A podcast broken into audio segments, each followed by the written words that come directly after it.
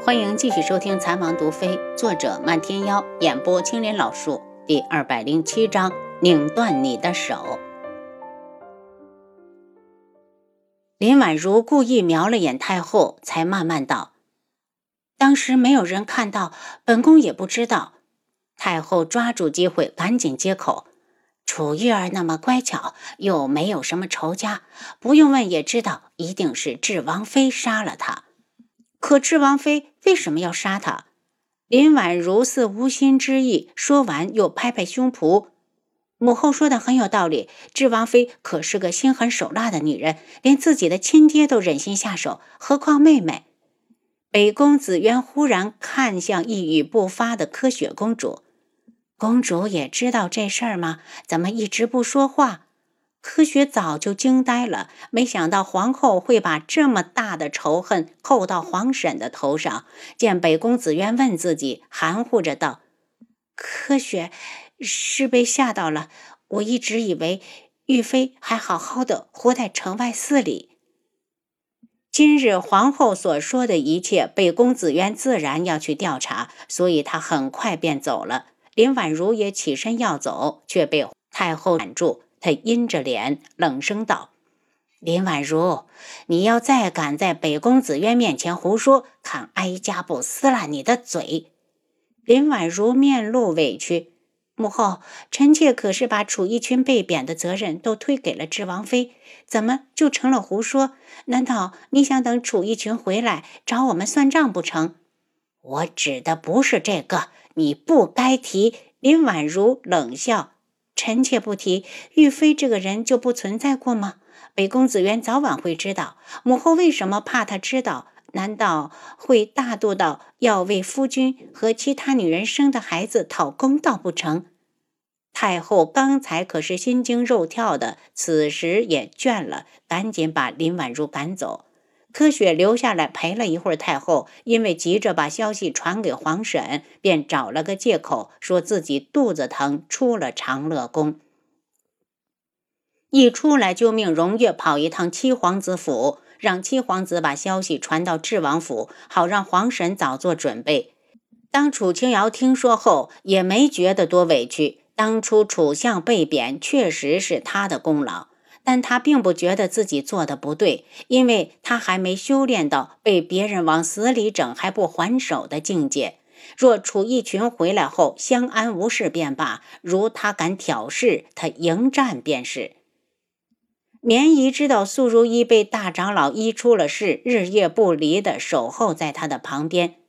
绵姨，你看我现在这个样子，志哥哥是不是再也不会要我了？苏如意对着铜镜里的脸，气得想哭，可因为眼泪太咸，一接触到坏掉的皮肤，又疼得她死去活来。现在她连哭的勇气都没有了。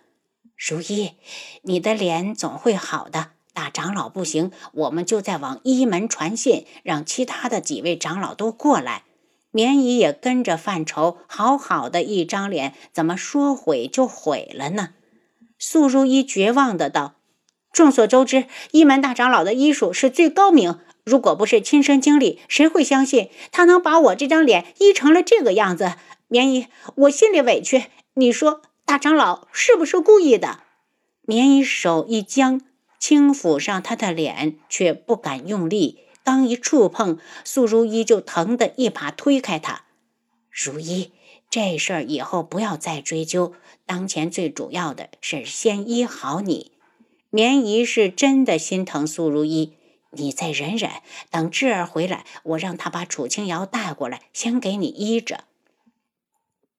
苏如意像抓到了救命稻草一般大叫起来：“你现在就去把楚清瑶给我带过来！以前他给我医的时候，明明就要好了。”绵姨也想过去，可她知道楚清瑶不会给她面子，只好无声的在一边抹着眼泪，心里盼着智儿快些回来。太后宫中，一名长相阴冷的男子正跪在太后的面前。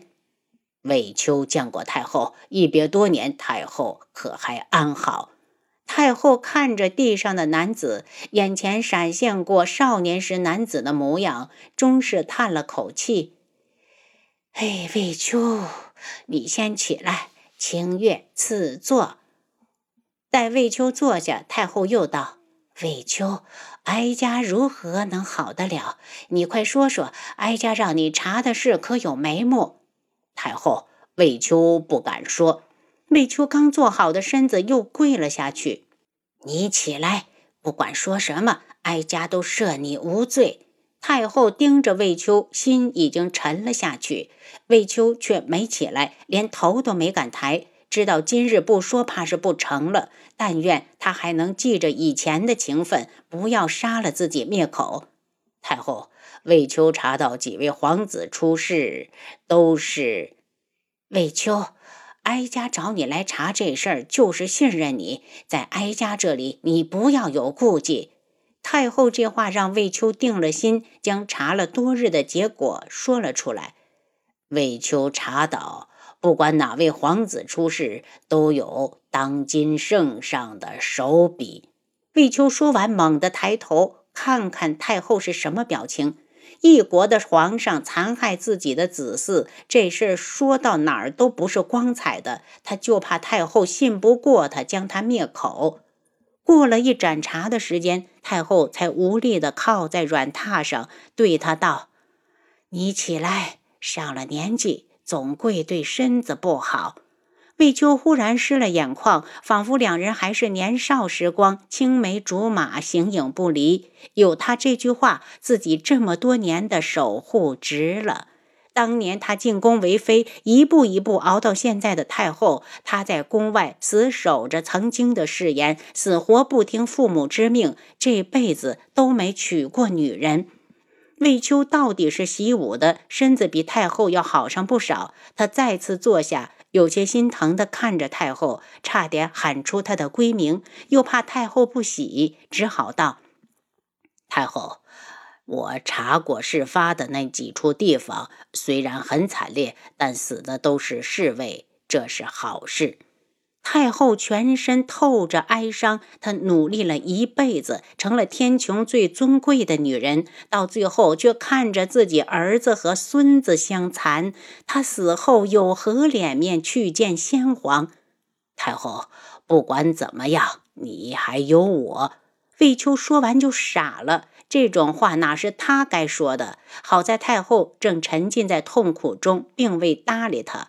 过了好久。久到魏秋都以为太后忘了还有他这个人，他才道：“魏秋，再帮帮哀家，帮我找找我的皇孙。你放心，你虽无儿无女，但安家绝不会亏了你。”魏秋苦笑，他想要的，他给得了吗？如果得不到，这辈子算是带着遗憾，却没感觉多亏。他再次的起身。太后放心，魏秋必定会全力寻找几位皇子。太后感激的看着面前的男子，岁月无情，他们都老了，也终是回不去了。清月，拿些银票过来。清月进了里间，很快地拿出一沓银票。太后接过后，从软榻上起身，来到魏秋的身前，亲自将银票塞到他的手上。拿着，在外面风餐露宿，别委屈了自己。阿荣，魏秋大着胆子握了一下他依然柔软如少女的手。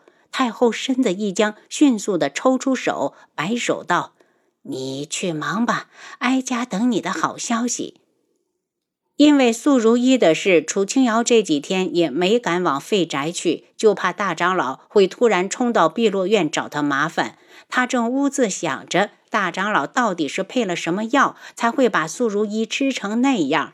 就见红檀急匆匆的进来。王妃，府上侍卫来报，宋世权往这边来了。知道了。宋世权喜欢苏如意，整个智王府的人都知道，他此时过来肯定是替苏如意出头。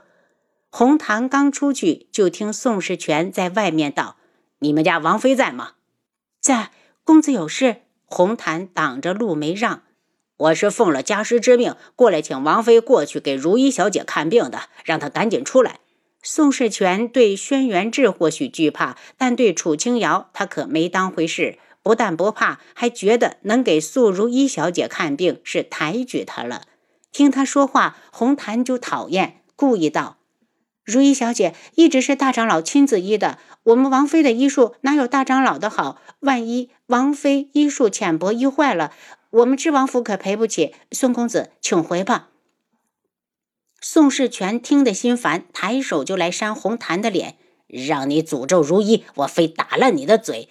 他的手掌还没挨到红檀的脸，就听“咔”的一声脆响，手腕处传来钻心的疼痛。原来是楚清瑶正好出来，见他要打红檀，直接废了他一只手。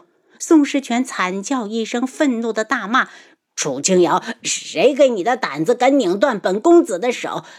你以为智王护着你，你就可以肆意妄为、无法无天了？我告诉你，只要我师傅愿意杀你，就跟碾死一只蚂蚁那么容易。楚清瑶点头表示认同他的话，他承认自己在昆仑镜的面前就像蚂蚁撼树，根本使不上力，冷笑道：“宋世权，敢打我的贴身婢女，谁给你的权利在智王府咋咋呼呼？本王妃这是教训你。”在别人家里少把自己当根葱，愿意待就待，不愿意待就滚，没人强留你。你敢骂我？宋世权的声音响起来很刺耳。骂你又怎样？我不是还把你打成残废了吗？如果不想死，就赶紧给本王妃滚！断骨之痛是真的痛啊！才一会儿的功夫，宋世权已经出了一身的冷汗，整个人像从水里捞起来一般。如果再待下去，自己也讨不到好。楚清瑶，你给我等着！他甩下狠话，哭爹喊娘的去找大长老了。红檀咚的一声跪下：“王妃，是奴婢不好，给王妃惹麻烦了。如果大长老怪罪，就把奴婢交出去吧。”您刚才收听的是《蚕王毒妃》。作者：漫天妖，演播：青莲老树。